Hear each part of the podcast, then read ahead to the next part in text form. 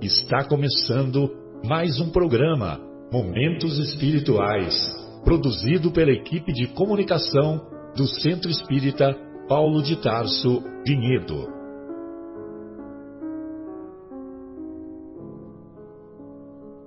Se guardas contigo o estigma do sofrimento, indagando pela solução dos velhos problemas do ser e da dor, se percebes a nuvem que prenuncia a tormenta e o vórtice traiçoeiro das ondas em que navegas, vem conosco.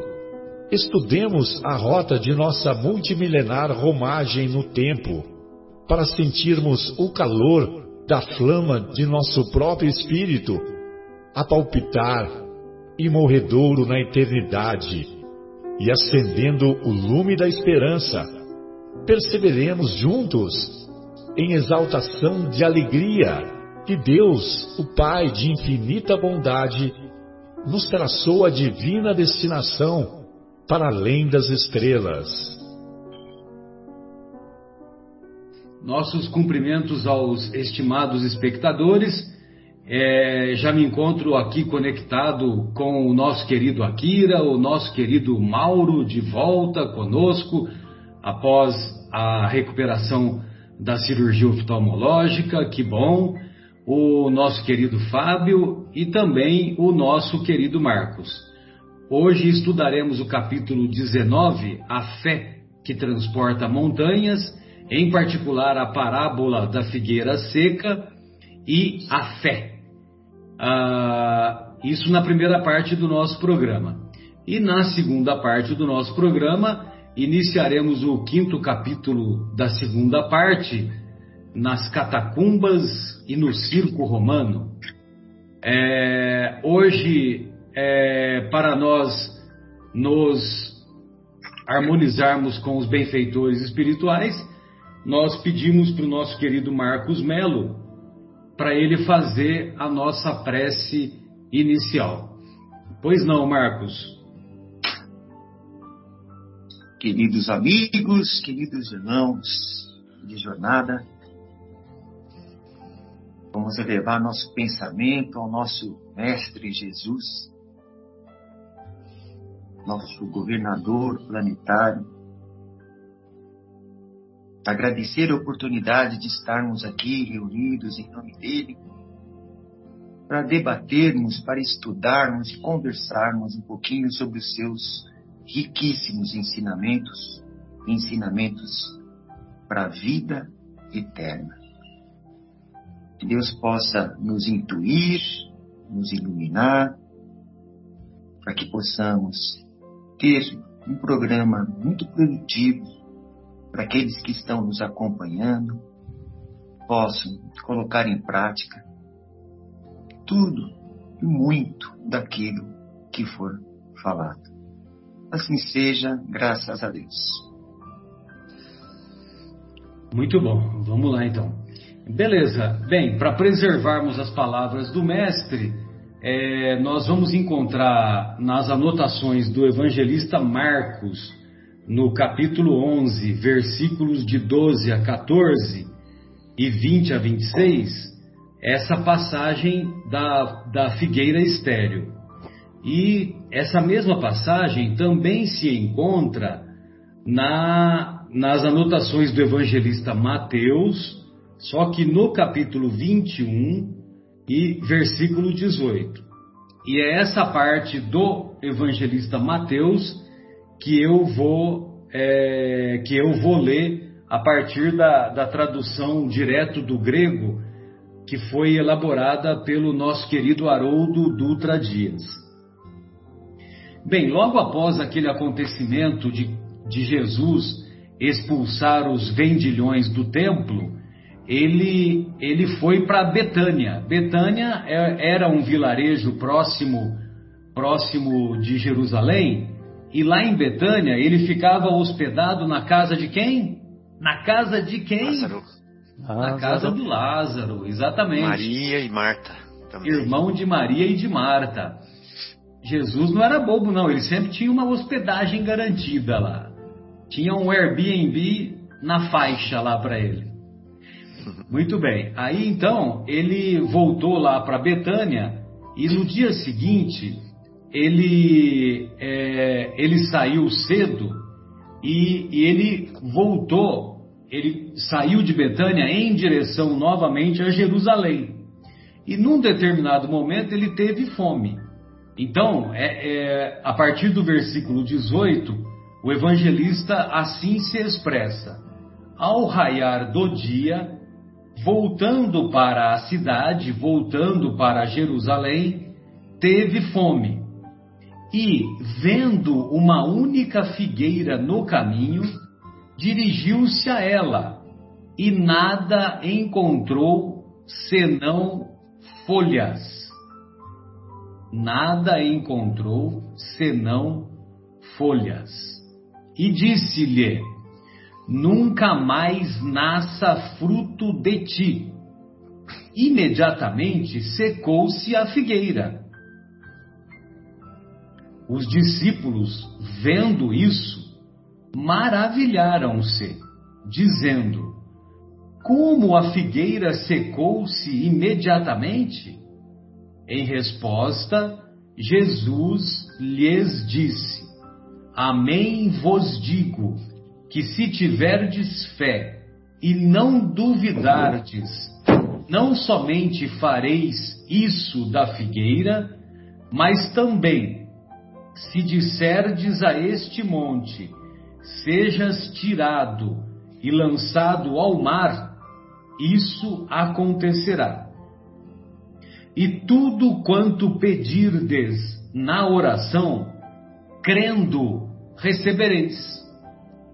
Tudo quanto pedirdes na oração, crendo, recebereis. Na anotação do evangelista Marcos, tem uma pequena diferença, que isso, que essa passagem de que Jesus amaldiçoou, entre aspas, a figueira, é, não aconteceu imediatamente. Na anotação do evangelista Marcos, quando eles retornam de Jerusalém, os discípulos dizem para o mestre que a figueira secou. E mesmo assim eles ficaram maravilhados.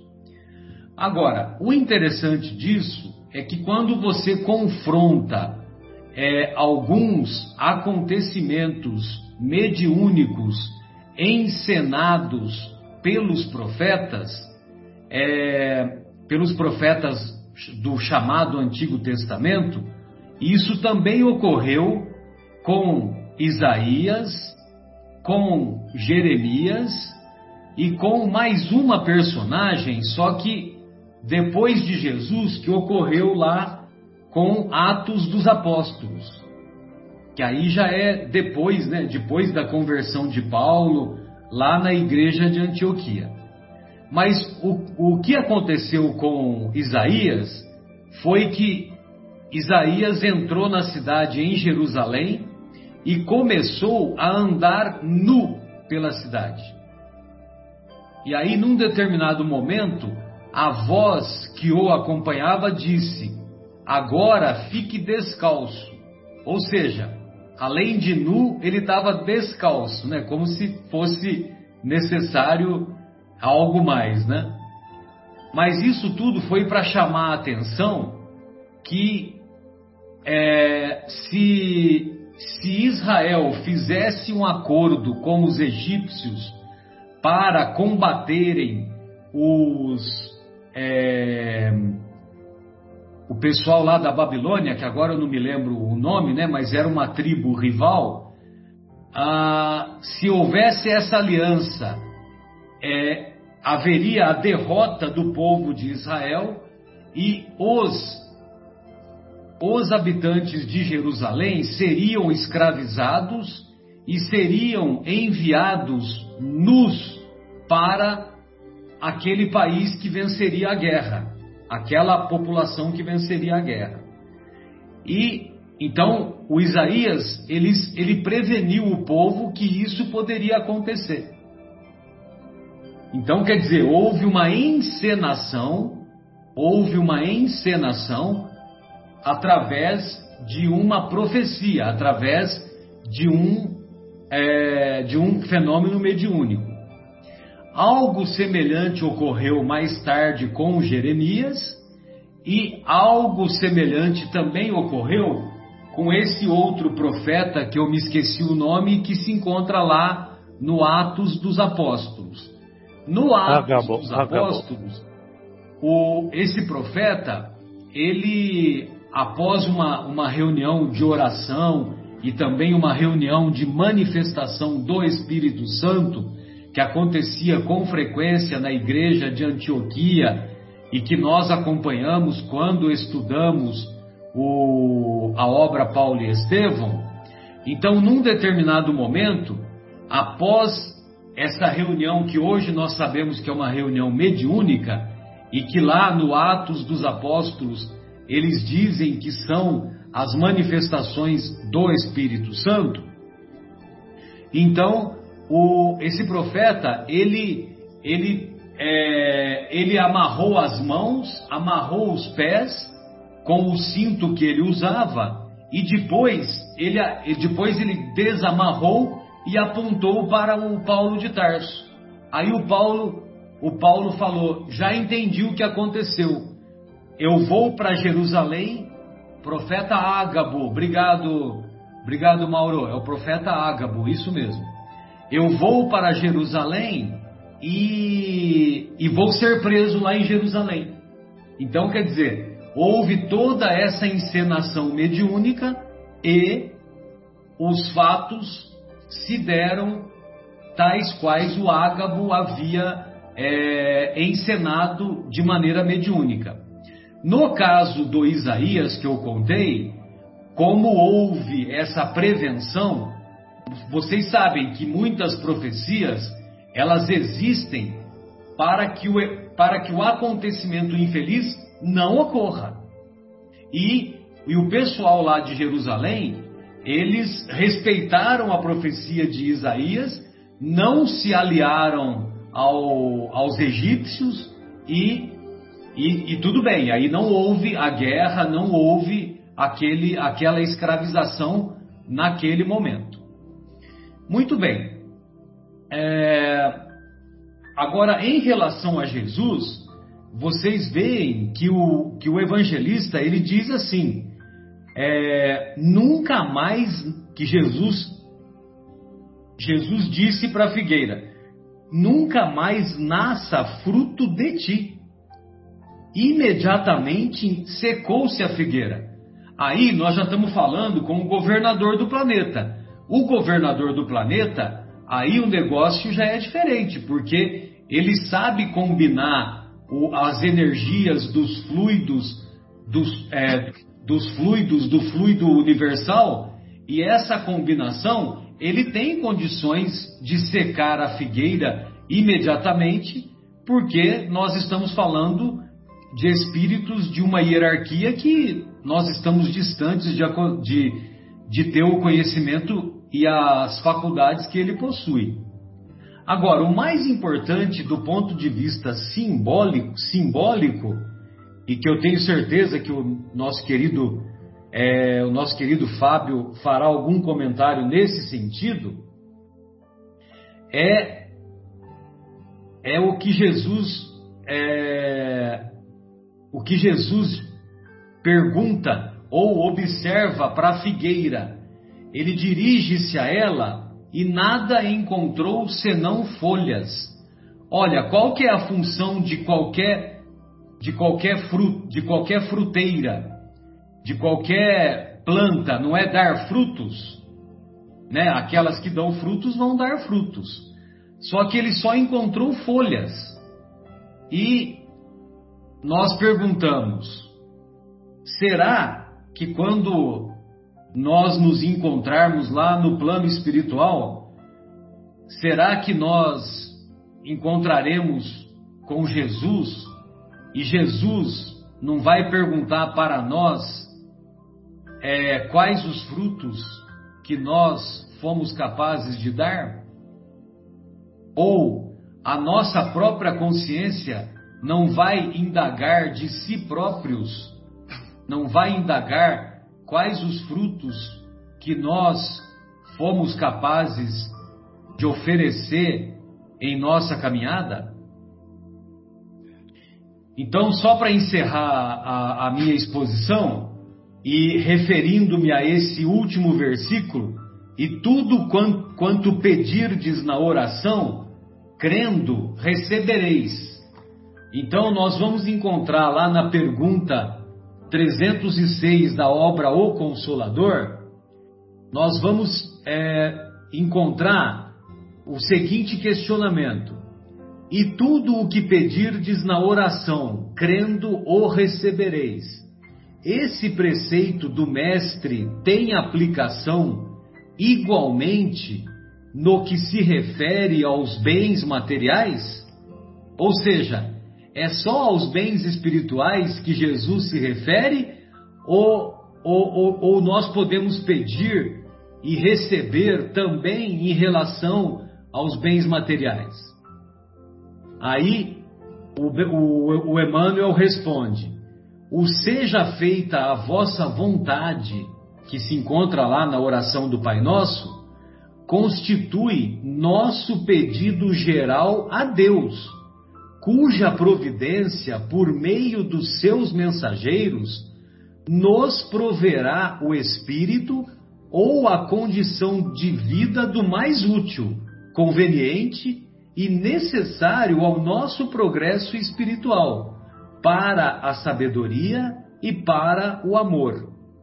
O que o homem não deve esquecer em todos os sentidos e circunstâncias da vida é a prece do trabalho e da dedicação no santuário da existência de lutas purificadoras, porque Jesus abençoará as suas realizações do esforço sincero. Então, tudo aquilo que é proveniente do nosso esforço, do nosso esforço da, voltado para o bem, né? Ou seja, a evolução se dá ou pelo suor ou pelas lágrimas, né? Cabe a nós, cabe a nós escolhermos o caminho mais adequado. Então, quando nós é, nos esforçamos de maneira sincera para adquirirmos o conhecimento e para desenvolvermos as virtudes morais, então o seja feito, seja feita a vossa vontade, será aplicado mesmo porque a vontade de Deus é a mais sábia. Bem, amigos, então essas eram as minhas considerações e eu gostaria de ouvir o que o nosso querido Akira separou a respeito desse contexto todo, viu, Akira? Fica à vontade para falar da parábola da figueira ou da mensagem que fala sobre a fé Uhum. Fique à vontade. Legal, Marcelo. Muito obrigado. Então, é, esse capítulo aqui sobre a, a, fé transporta montanhas, eu, na leitura que eu fiz, eu observei duas, duas questões bastante relevantes. A primeira, é, quando Jesus fala da montanha, inclusive eu gostaria até de ler mais uma vez aqui, o trecho aqui, a primeira parte é o item 1, embora não esteja no nosso estudo, mas eu acho interessante nós lermos esse item para contextualizar e eu poder explicar é, a interpretação né, de como eu entendi a lição que o Mestre Jesus quis nos passar. Então, quando veio até o povo, um homem se aproxima dele, lançou-se de, lançou de joelhos aos pés, ele disse: Senhor, tende piedade de meu filho, que está lunático e sofre muito, porque ele cai frequentemente no fogo e frequentemente na água. Eu o apresentei aos vossos discípulos, mas não puderam curá-lo. E Jesus respondeu, dizendo: Ó oh, raça incrédula e depravada, até quando estarei convosco? Até quando vos sofrereis? Tra... Trazei-me aqui essa criança. E Jesus, tendo ameaçado o demônio, ele saiu da criança, que foi curada no mesmo instante. Então os discípulos vieram encontrar Jesus em particular e lhe disseram: Por que não pudemos nós outros expulsar esse demônio? E Jesus lhe, lhes respondeu: É por causa da vossa incredulidade. Porque eu vou-lo digo em verdade: se tivesseis fé, como um grão de mostarda, diríeis a esta montanha: transporte-te daqui para ali, e ela se transportaria, e nada vos seria impossível. Quando fala montanha, no item 2 aqui, a montanha que Jesus se refere é, é em relação à nossa incredulidade e também em relação aos nossos problemas de ordem moral. Porque a montanha que Jesus, Jesus se refere, ele fala assim, que a montanha que a fé transporta são as dificuldades, as resistências, a má vontade, numa palavra que se encontra entre os homens, ou seja, as leis erradas dos homens, né? o interesse material, o egoísmo, a cegueira do fanatismo, as paixões orgulhosas. Tudo isso compõe também diversas outras montanhas que nós mesmos acabamos construindo, certo? Vai chegar num determinado momento que nós construímos tantas montanhas que em algum momento isso vai atrapalhar a nossa vida. As montanhas são o quê? A busca pelas riquezas materiais, conforto, né? Nada de errado com relação a isso. Porém, com parcimônia, né? Tem que ser de uma forma comedida, justa, equilibrada, para que você compartilhe a sua riqueza para com os outros e não somente para si. O quanto será que a gente não é, é, adquirimos débitos, no caso, né, quando nós estamos amontoando, fazendo essa montanha crescer cada vez mais?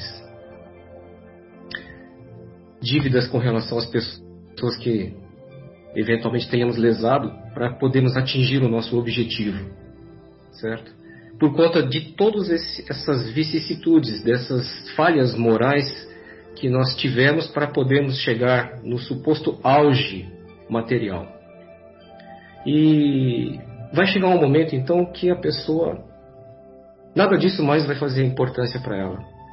Conquistas materiais, bens materiais, poder, porque vai ter um vazio dentro dela. Aí entra a segunda parte do ensinamento do Mestre Jesus. Né? Porque a primeira é justamente as nossas falhas morais que Jesus sempre combateu, sempre pediu para que nós é, evitássemos e tentássemos melhorar essas falhas, que é o egoísmo. E por conta do egoísmo, nós criamos essas montanhas em nossas vidas. E depois, para transportar essa montanha de um lugar a outro, ou seja, eliminar a montanha, bem da verdade, na interpretação. Ou seja, tirar todas as falhas morais que nós temos para continuarmos seguindo em frente pela lei do progresso, né? como o Marcelo acabou de falar também agora há pouco. Qual que é a ferramenta então que o homem vai precisar desenvolver para transportar essa montanha ou para diminuir de tamanho? É a fé. E é difícil né, desenvolver a fé. Qual é a definição de fé? É difícil a gente saber explicar, é, é, é textualizar isso. É, é uma coisa que nasce dentro de nós. Né? Quando nós, nossa alma foi criada, nós temos isso dentro de nós. Agora, o momento que essa fé vai disparar esse gatilho, essa faísca, né? Vai ser talvez numa situação, muitas vezes, num momento de dor, num momento de dificuldade, justamente quando a montanha está empilhada, ela está enorme e nós não conseguimos mais seguir adiante. É aquele vazio que nos toma, né? e, e nos impede daí para frente, não dá sentido à vida. Então, olha só, que bacana, né? Como que Deus e Jesus, né, é, fizeram, um, deram uma lição para nós aqui, seres terrenos, né? É, já nos ensinando nesta única parábola, nesta, neste único capítulo, a questão de nós tratarmos as nossas falhas morais e desenvolvermos um outro processo em nossas vidas que é, não são somente as virtudes, mas o que? A fé. E como que a gente pode definir a fé?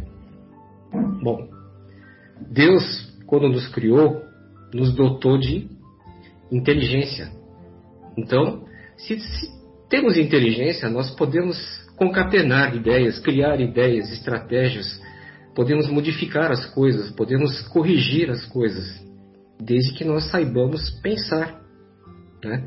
desde que saibamos reconhecer as, as nossas faltas, os nossos erros, os nossos deslizes e possamos corrigir esses defeitos. Então, isso é um outro processo que Deus colocou na vida de cada uma da, de cada indivíduo. Porque todos nós temos uma, uma coisa chamada fé aqui dentro, mas nós não sabemos esse momento que ele vai ser disparado.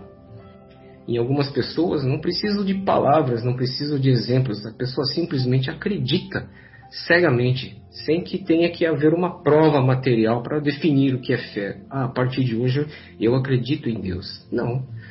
Tem pessoas que têm isso já naturalmente, talvez por experiências e por evoluções de vidas passadas.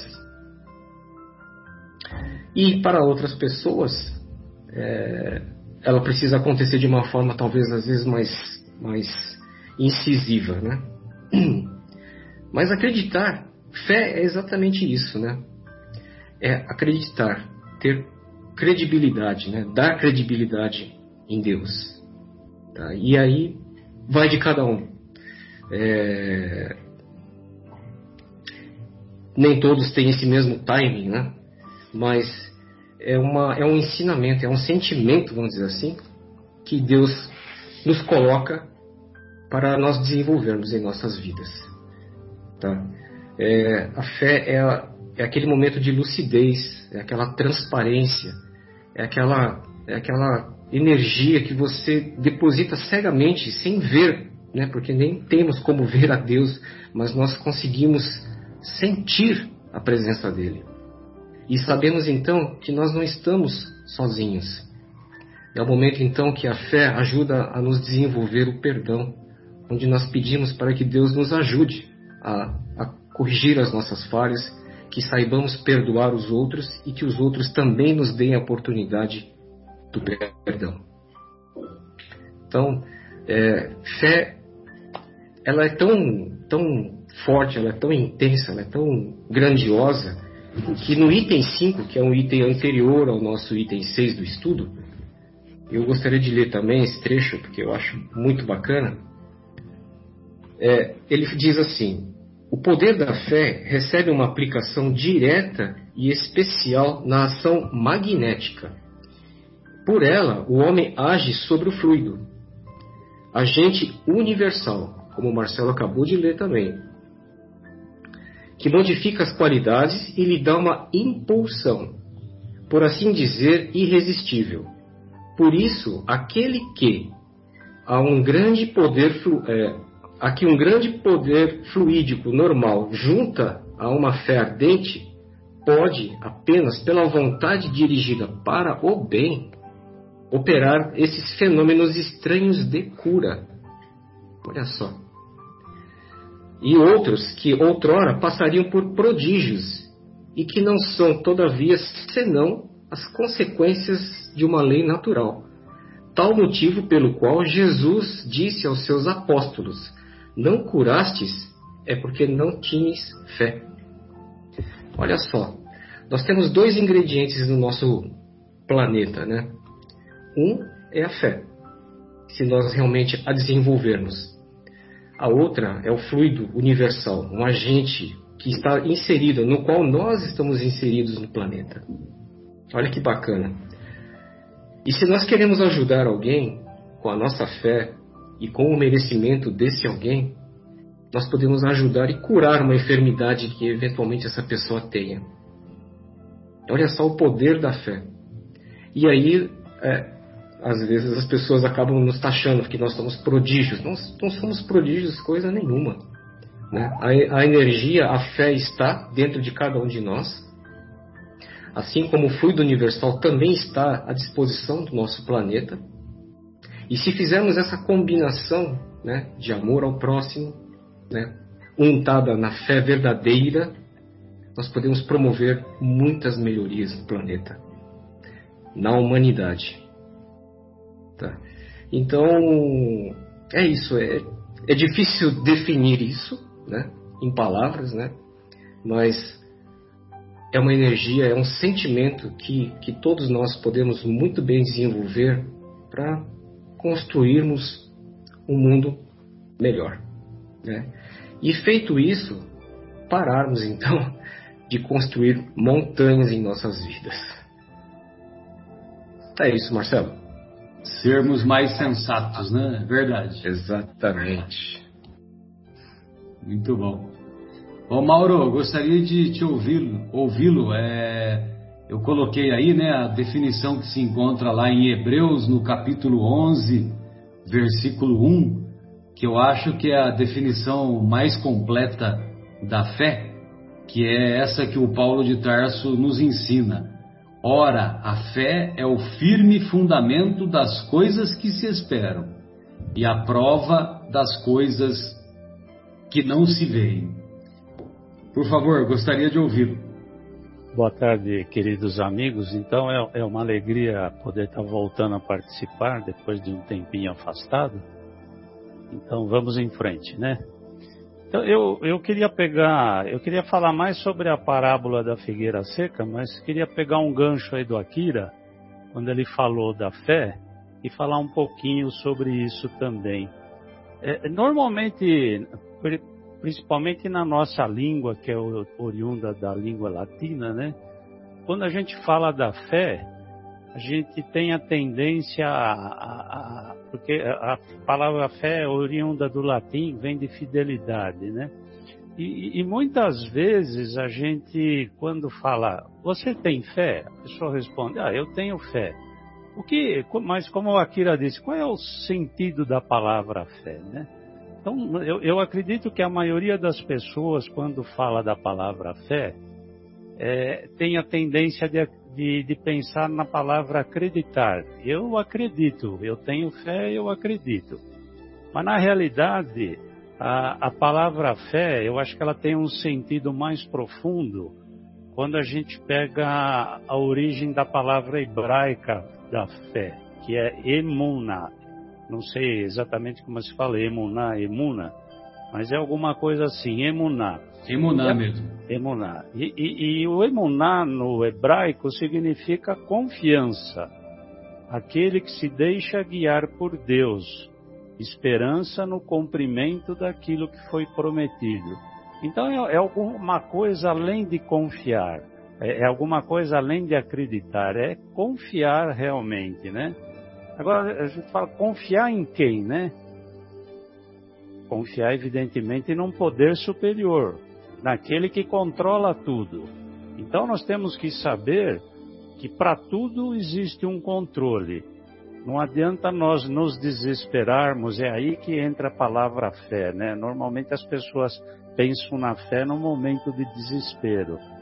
E acho que é por aí mesmo. Acredite, confie. Se a gente pensar que nós estamos num planeta que tá, todo mundo sabe que, que a Terra gira em torno do Sol. Mas normalmente a gente não sabe que velocidade que a Terra gira em torno do Sol. A Terra gira em torno do Sol a simplesmente 107 mil quilômetros por hora. E quem controla isso? Tem alguém controlando isso, né? Então nós temos que acreditar que está tudo sob controle, né? É o que diz uh, lá o Emuná, né? Vamos, nos, vamos confiar e nos deixar guiar por Deus. Tudo está sendo cumprido conforme foi prometido. Aí o Kardec coloca lá no meio desse evangelho, se eu não me engano, no item 6 ou no item 7, ele escreve assim, eu anotei aqui que eu achei interessante. Algumas pessoas, ele falando sobre a fé, Kardec, ele fala assim, algumas pessoas têm medo de serem forçados a mudar de hábito, e na maior parte das vezes por orgulho. Se recusa a conhecer que existe um poder superior. Então, por que que essa pessoa se recusa a isso? Por causa do orgulho, porque ela teria de se inclinar durante um poder maior. E aí eu, peguei, eu, eu, eu lembrei de uma, de uma, de uma passagem de uma palestra do Haroldo Dutra Dias, que ele diz assim: vou dar um exemplo simples do que seja a fé. Quando você vai fazer uma viagem de avião, você entrega a sua vida ao piloto. Você tem fé no piloto. Então nós temos que fazer a mesma coisa, né? A gente não confia no piloto, nós não temos fé no piloto. Então, nós temos que entregar a vida, confiança absoluta de quem está controlando esse, mecanismo todo universal. Né? Então, é sobre a fé, é isso aí que eu queria falar rapidamente. Agora, quando, quando a gente, se a gente for olhar lá a parábola da figueira seca, normalmente quando a gente lê o Evangelho, não a gente, né? De forma geral, as pessoas leem o Evangelho de uma forma assim, mais superficial, sem, sem se deter muito no ensinamento que está escondido lá por trás, né? E, e, e, é por isso que essa parábola é, é bem complicada de a gente poder entender, né? Aliás, essa é uma das funções do Espiritismo, né? Que é explicar um pouco mais sobre o Evangelho de Jesus, ir um pouquinho mais a fundo e estudar o ensinamento moral que tem por trás. Mas de qualquer forma, essa é realmente é uma parábola meia complicada de se entender, né? Tanto que eu fui, nesses dias, procurar entender um pouquinho mais com pessoas que conhecem profundamente o Evangelho, para tentar entender, apesar de o Marcelo bem colocar no início, né?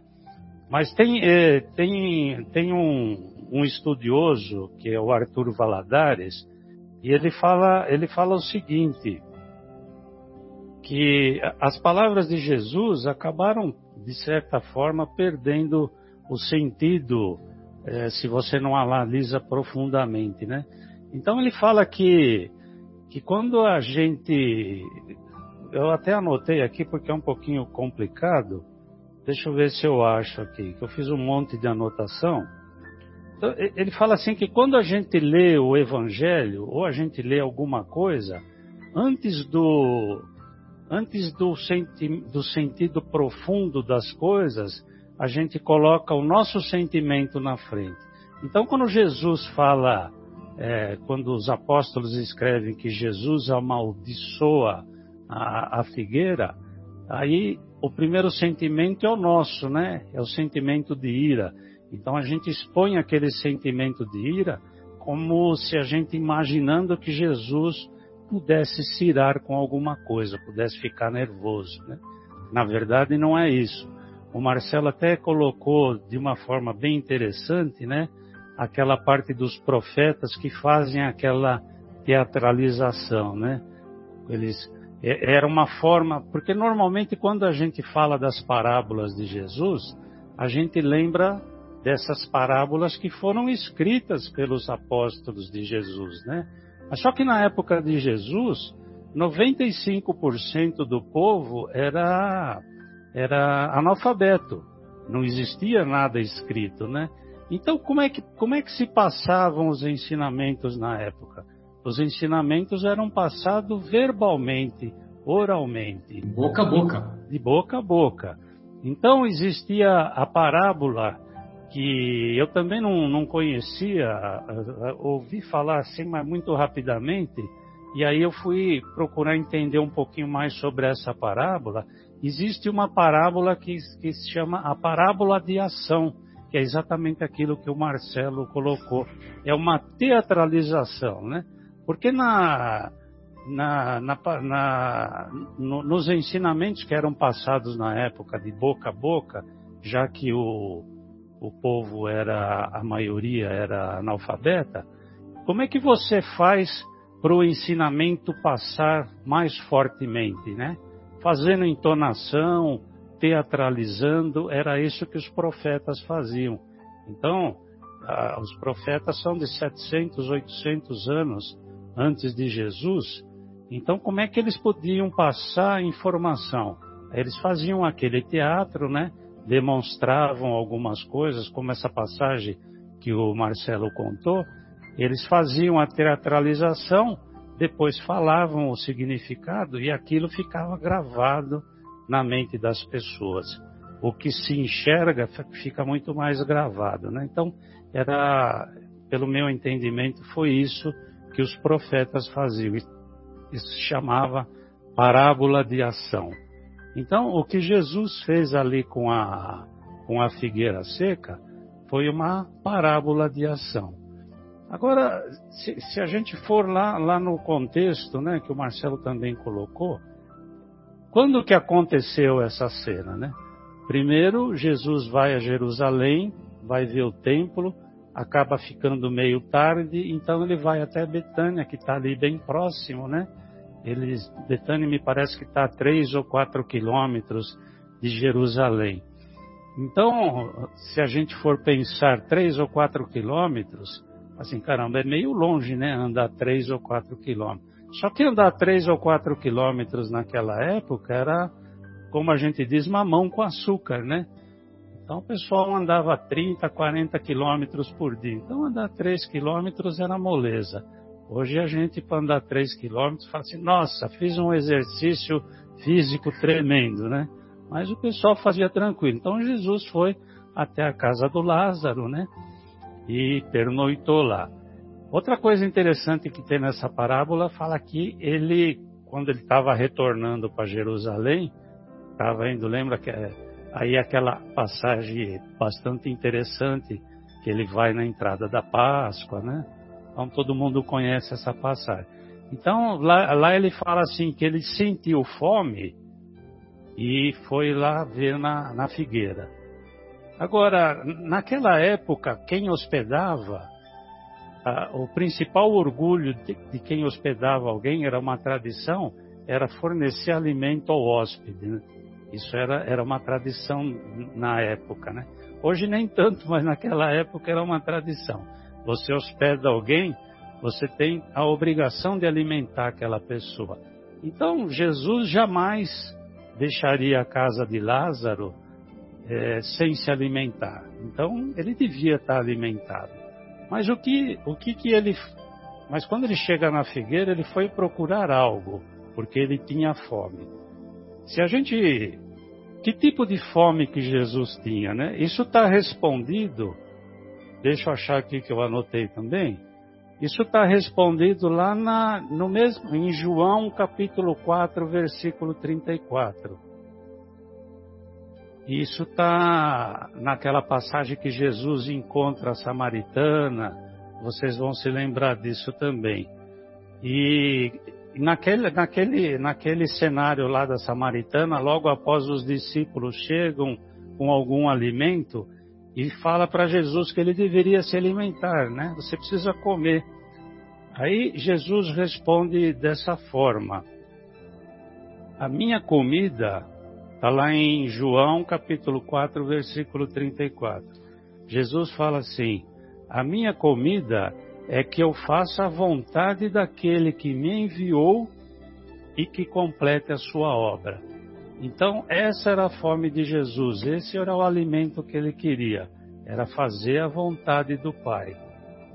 Então, voltando lá para a figueira seca, então ele vai procurar algo e aí ele encontra a figueira florida, né? E vai procurar um alimento na figueira. E ele não encontra esse alimento. Então tudo isso tem um simbolismo, né? E a, a figueira, na tradição hebraica, é, é Israel, é Israel florescendo. Outra coisa que eu achei bastante importante, né? Por que, que ele vai procurar um alimento na figueira se não era a época de figos? E aí acontece o seguinte: a frutificação da figueira na, em Jerusalém é em outono, mas ele estava na Páscoa, era abril, final de abril, então era esperado que não tivesse figos, né? Só que na região existe uma, uma floração temporã que dá em abril. Então aí começam a aparecer, né? é, começam a aparecer os primeiros frutos, né? Então Jesus vai na figueira e ele, quando ele olha, ele percebe que não existem frutos, que existem só as folhas, e as folhas representam a aparência. E aí o, o entendimento é, é o seguinte, pelo menos foi o que eu entendi. Jesus, o povo de Israel, que é a figueira, deveria estar muito mais evoluído espiritualmente do que estava, porque foi o povo escolhido, é a terra de Canaã, é o povo escolhido, porque eles já tinham um conhecimento espiritual é, pelo menos os sacerdotes, eles já sabiam como é que funcionavam as coisas espiritualmente. Só que eles se deturparam pelo egoísmo, pela avareza. Então, aquilo que Jesus queria encontrar, ele não encontrou, que era já alguma evolução espiritual. Esse era o fruto da figueira que ele queria, que ele queria encontrar, mas não encontra. Inclusive tem uma, um, uma pessoa que faz uma análise dessa, é, dessa passagem que ele diz o seguinte: é como um engenheiro que vai olhar um projeto, aí ele vê que esse projeto está muito atrasado. E como esse projeto está muito atrasado, ele acaba se decepcionando, porque ele vê que o projeto do pai ainda está muito atrasado. Está só na aparência, mas o fruto não, não aconteceu ainda. E aí tem uma, uma outra ligação com o Salmo, porque Jesus, ele sempre, conhecedor profundo do Antigo Testamento, ele sempre usava as figuras de linguagem que os, que os profetas usaram. Então tem uma ligação no Salmo, no primeiro Salmo, Salmo 1, diz o seguinte: Feliz daquele que medita e se compraz na lei do Senhor. Ele é como uma árvore plantada às margens das águas correntes. Dá fruto em época apropriada, e as suas folhas não murcharão. Então, como Jesus vê que ele não frutificou na época apropriada, essas folhas vão murchar.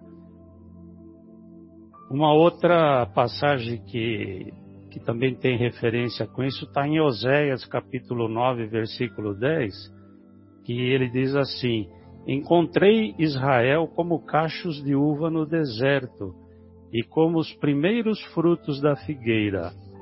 Porém, eram chegados a Bilfegor. Bilfegor é o demônio da preguiça.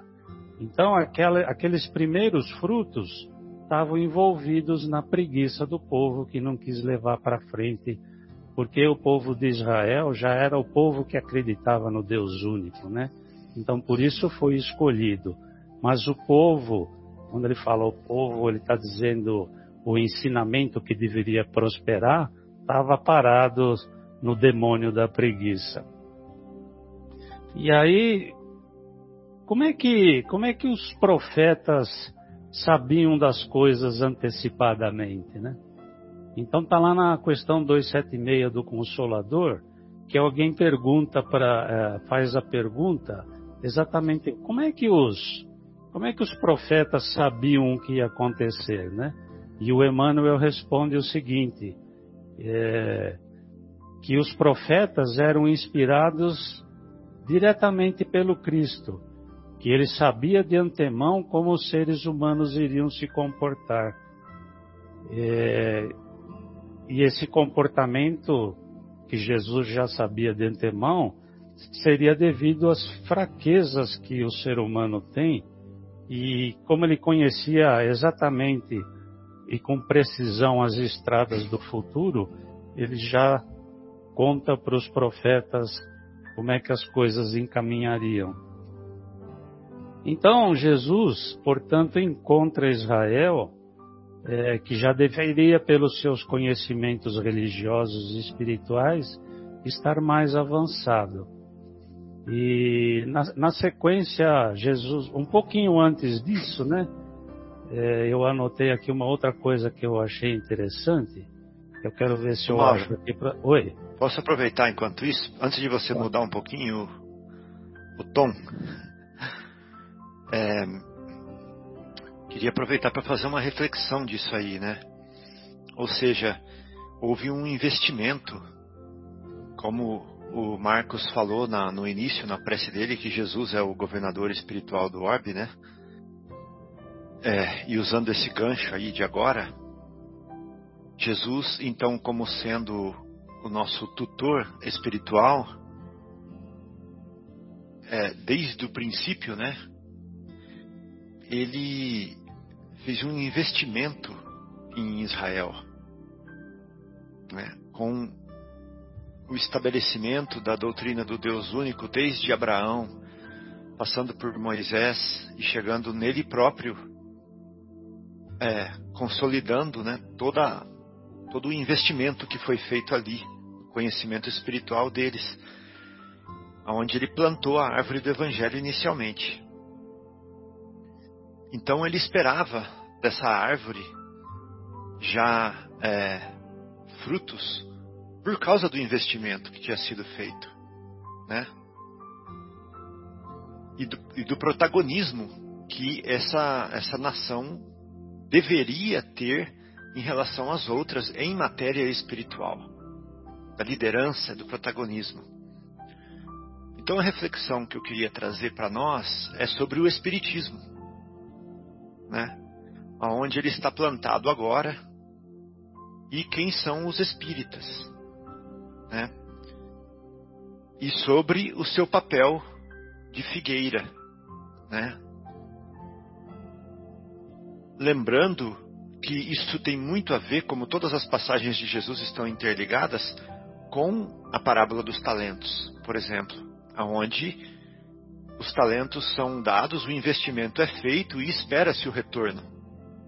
Na é verdade, aqui é a mesma coisa. Foi investido em Israel e esperava o retorno.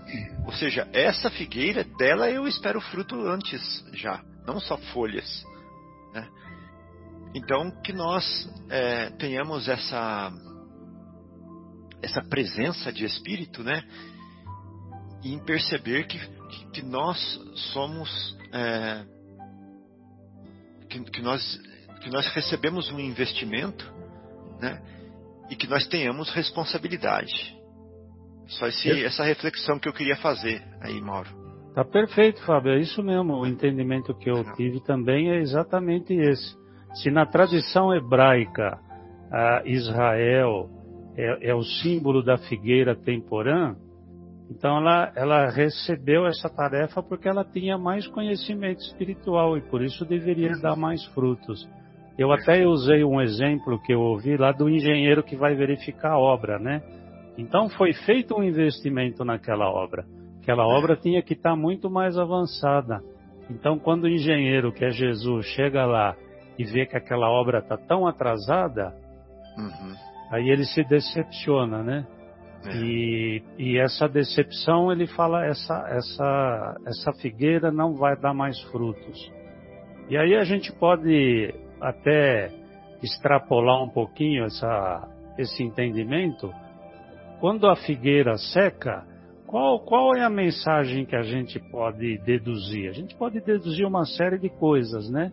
Inclusive, ah, isso, isso é uma coisa que os hindus, eu estudei uma época um pouquinho a filosofia hindu, então eles têm, o hindu ele tem assim várias, várias, vamos dizer assim, é, alegorias para dizer as personalidades de Deus, né? E uma das personalidades de Deus lá pro pro povo hindu é Shiva. Shiva é o destruidor. Então Jesus destrói aquela aquela figueira, mas a destruição está na, tá nas leis da evolução. É uma das leis, né, do espiritismo que é a lei da destruição. Mas a destruição no sentido da renovação. E os hindus eles enxergam isso. Shiva é uma deusa que ela destrói para renovar, né? Então a, a, figueira lá ela pode ter esse sentido de renovação também, né? Então o que Jesus queria com essa renovação? Se você demora para fazer uma realização, você vai você destrói o que está feito e vai voltar um determinado dia para refazer aquela lição novamente, né?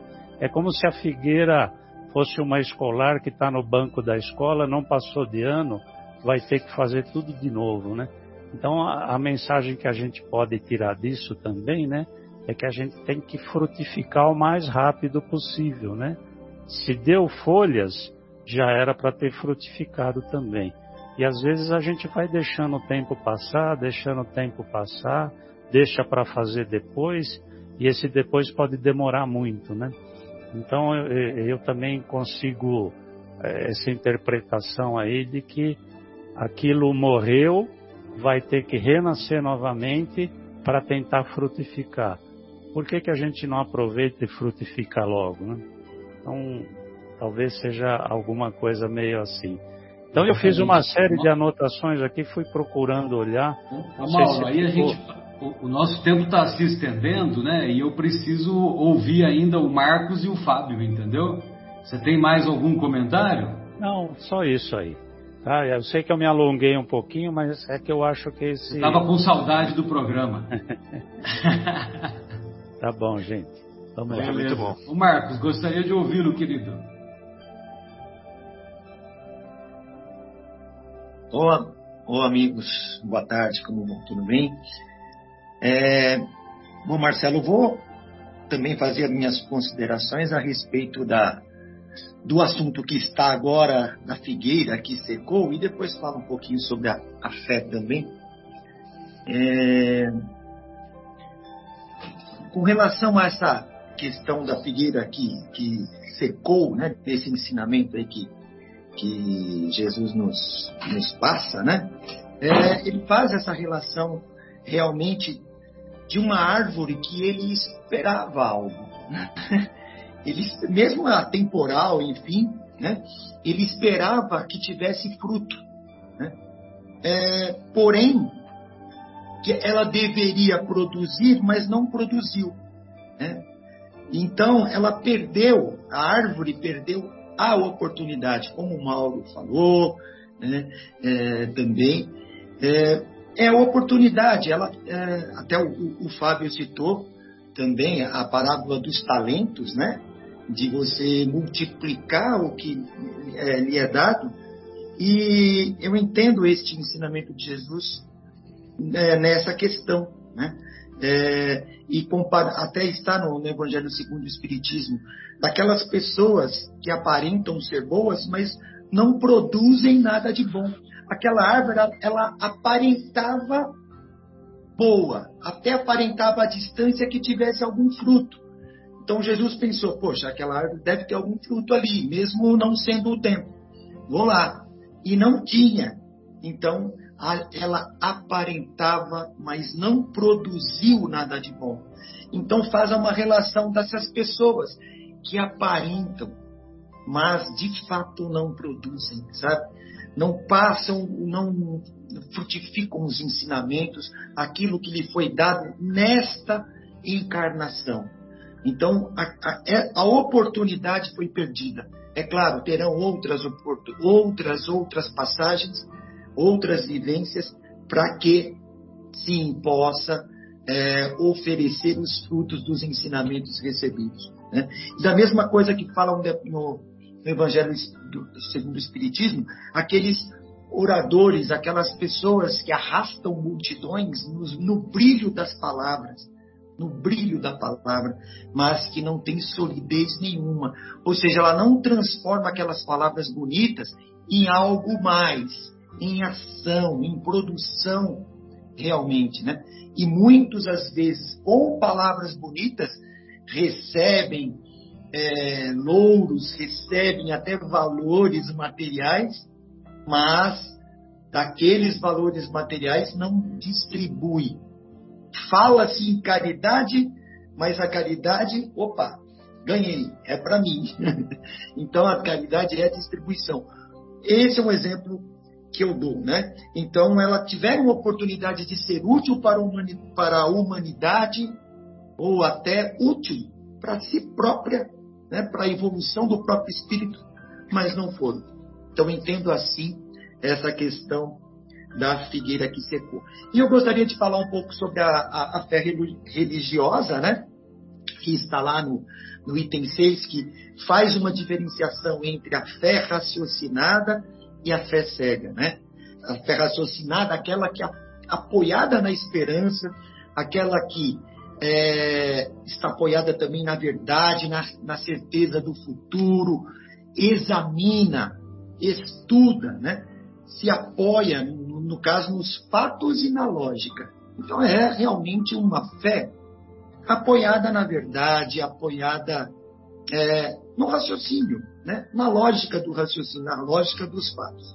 Contrário à fé cega, que é aquela que é explorada até por estes que, oradores que têm brilho no, no, na, na, oratória, no falar. Né?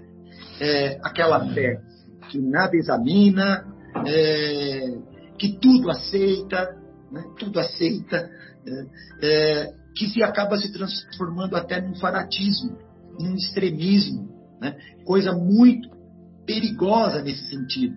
Porque no fanatismo, o que é verdadeiro passa a ser falso. E o que é falso passa a ser verdadeiro, olha só. Né? Então, tudo é deturbado. Né? né?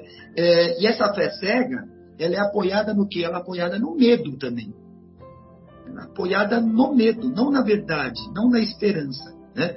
Ela impõe e exige a renúncia, como diz aqui no Evangelho segundo o Espiritismo, exige a renúncia no raciocínio. Exige, ela não, não trabalha no, na renúncia do raciocínio, ela exige que a pessoa não raciocine. Exige que não seja. Por quê? Se aproveita muito disso para benefício próprio. Muitos que, que conseguem se aproveitar dessa fé cega para benefício próprio.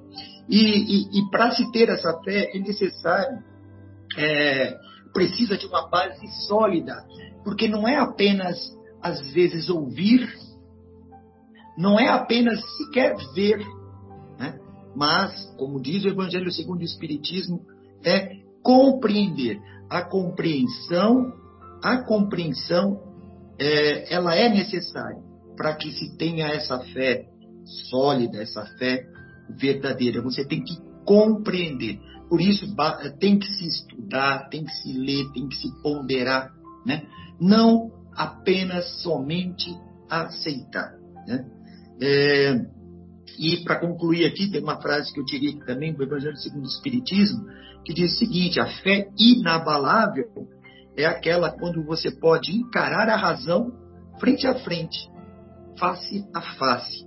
E aí ele conclui: em todas as épocas.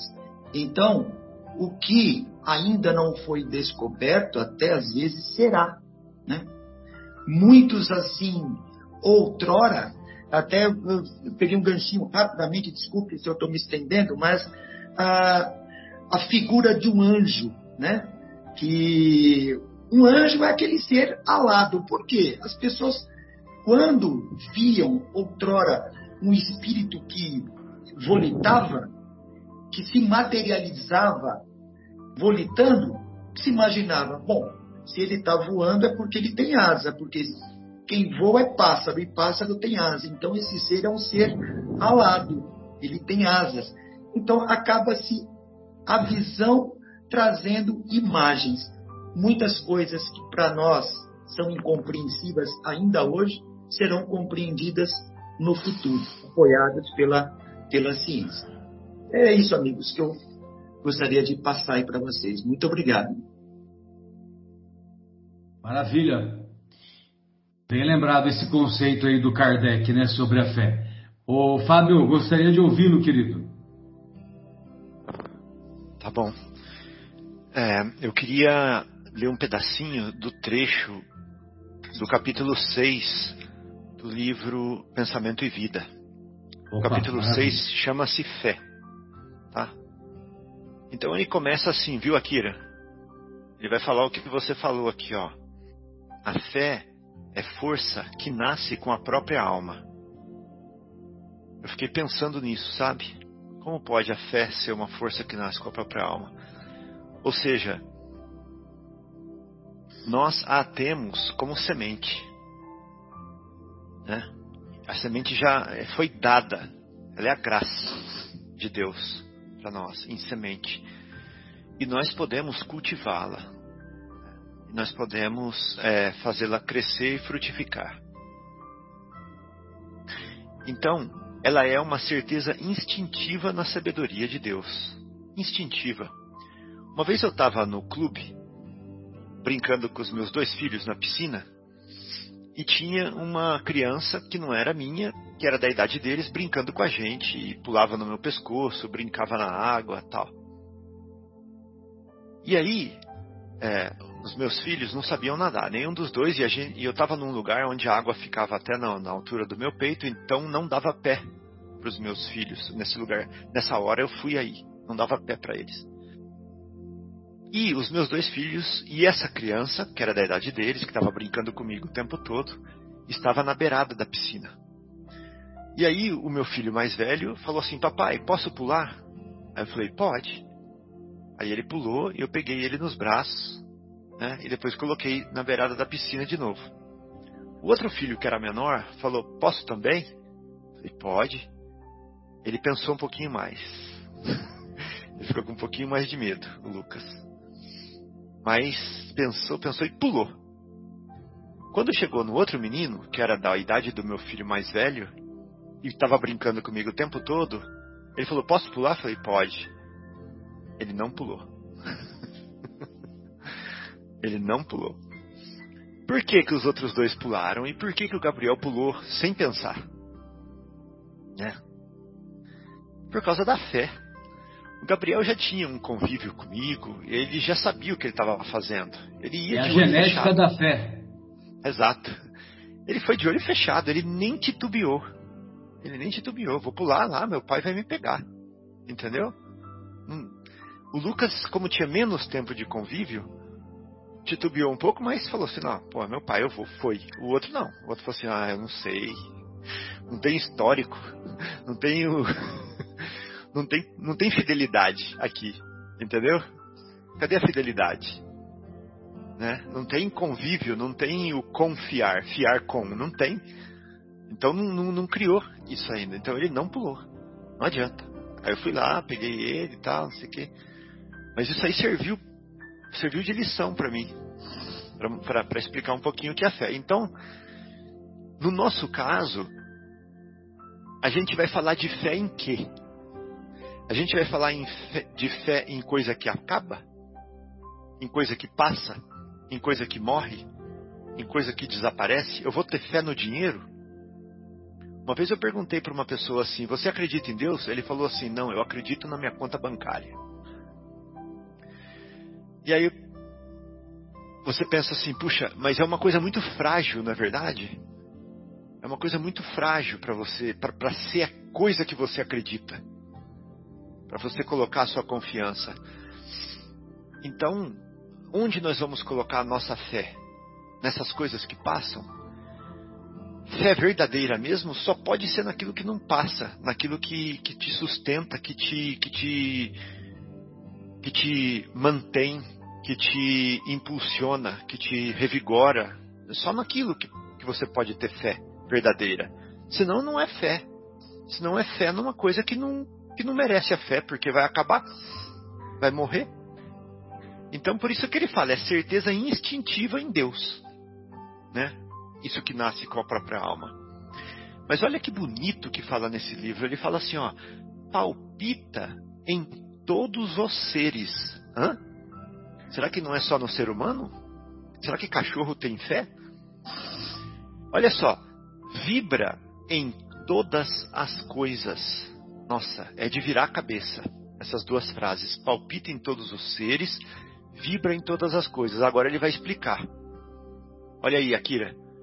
Mostra-se no cristal fraturado que se recompõe humilde. Olha isso. E revela-se na árvore decepada que se refaz. Fé. Lá nos outros reinos, gradativamente ela se refaz, entregando-se às leis de renovação que abarcam a natureza. Ela se entrega à lei de renovação que abarca a natureza. Fé é entrega. É o meu filho pulando. Entendeu? No exemplo que eu dei. Profundo. Fé é entrega. Oi, oi, bacana, né? bacana. Oh, é bem profundo, realmente. É. Agora olha só, ó todas as operações da existência se desenvolvem de algum modo sob a energia da fé. Hã? Todas as operações da existência se desenvolvem sob a energia da fé. Vamos ver se é verdade? Vem, vem mais aí, viu, Akira? Confia o campo no vigor da primavera e cobre-se de flores. Ele fala assim, ó, agora eu posso cobrir-me de flores porque não vai vir mais neve, não vai mais congelar. Confia o campo no vigor da primavera e cobre-se de flores. Fia-se o rio na realidade da fonte, e dela não prescinde para sua caudal larga e profunda. A simples refeição é para o homem espontâneo ato de fé. Alimentando-se, confia ele nas vísceras abdominais que não vê. Entrega. Entrega. Entendeu? Então vamos lá. Recordemos, agora ele vai falar de um outro aspecto da fé, tá? Mesmo o ateu tem fé. Porque se ele não tiver fé, como é que ele vai almoçar se ele não confia na, na que a digestão vai funcionar? Isso mesmo. É ou isso cada respiração, ou cada inspiração. Exatamente. Então tá certo, né? O que o Emmanuel falou aqui, ó. Que ela vibra em todas as coisas. Né? Todas as operações da existência se desenvolvem de algum, modo, de algum modo sob a energia da fé. Então vamos lá. Lembrando da diferença do padre e do bully, né, Akira? então tá. Recordemos a lente e o sol. Olha só, gente. O astro do dia distribui equitativamente ou equitativamente os recursos de que dispõe, não é verdade? Ele é omni presente, ele irradia em todas as, as, as é, em todas as direções. Então vamos lá. O astro do dia distribui equivalentemente os recursos de que dispõe, equitativamente. Convergindo-lhe, porém, os raios com a lente comum, dele auferimos poder mais amplo. Vocês já fizeram a experiência de colocar a lente em cima e fazer o raio do sol convertir, convergir na cabeça de um palito de fósforo? Já fizeram essa experiência? Ou de um papel? Sim, várias vezes. Ah, várias vezes, né?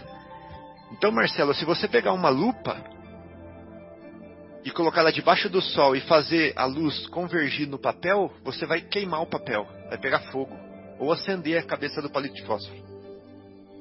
Então é isso que ele está falando aqui, ó. Recordemos a lente e o sol. O astro distribui equitativamente os recursos de que dispõe, mas convergindo-lhe, porém, os raios com a lente comum, dele oferimos poder mais amplo. Agora ele vai explicar, ó. O bem eterno comparando com o Sol, é a mesma luz para todos, mas concentrando-lhe a força em nós, na nossa vontade, de certo, com mais eficiência, lhe retrataremos a glória.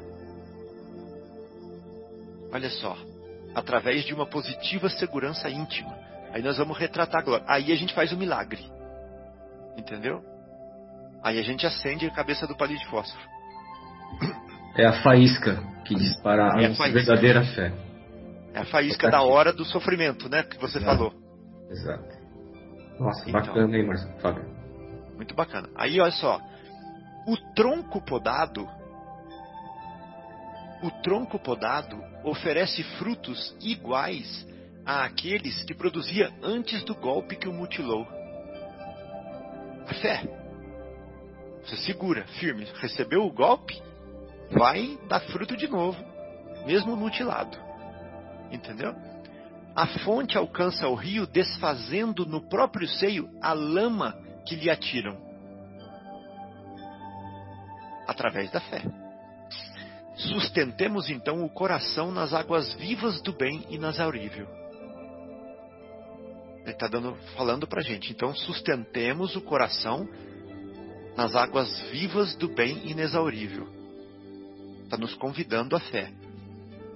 Aí ele fala o seguinte, ó: procuremos a boa parte das criaturas, das coisas e dos sucessos que nos cruzem ali de cotidiana. Vamos procurar o bem só em tudo. Para de ler notícia má. Teremos assim o espelho da nossa mente voltado para o bem. Olha só, o espelho da nossa mente. Tem outro estudo aqui no livro que ele fala que o espelho da nossa mente é o espelho da consciência, tá? do espírito imortal. Então a gente, nos focando no bem, teremos o espelho da nossa mente voltado para o bem, incorporando-lhe os tesouros eternos e a felicidade que nasce da fé, para libertar-nos dos grilhões de todo o mal, de vez que o bem constante e puro terá encontrado em nós seguro refletor. Então ele está falando o seguinte: o nosso mundo é o mundo da consciência, é o mundo mental nosso. Ele está convidando a gente a compor esse mundo com coisas boas somente.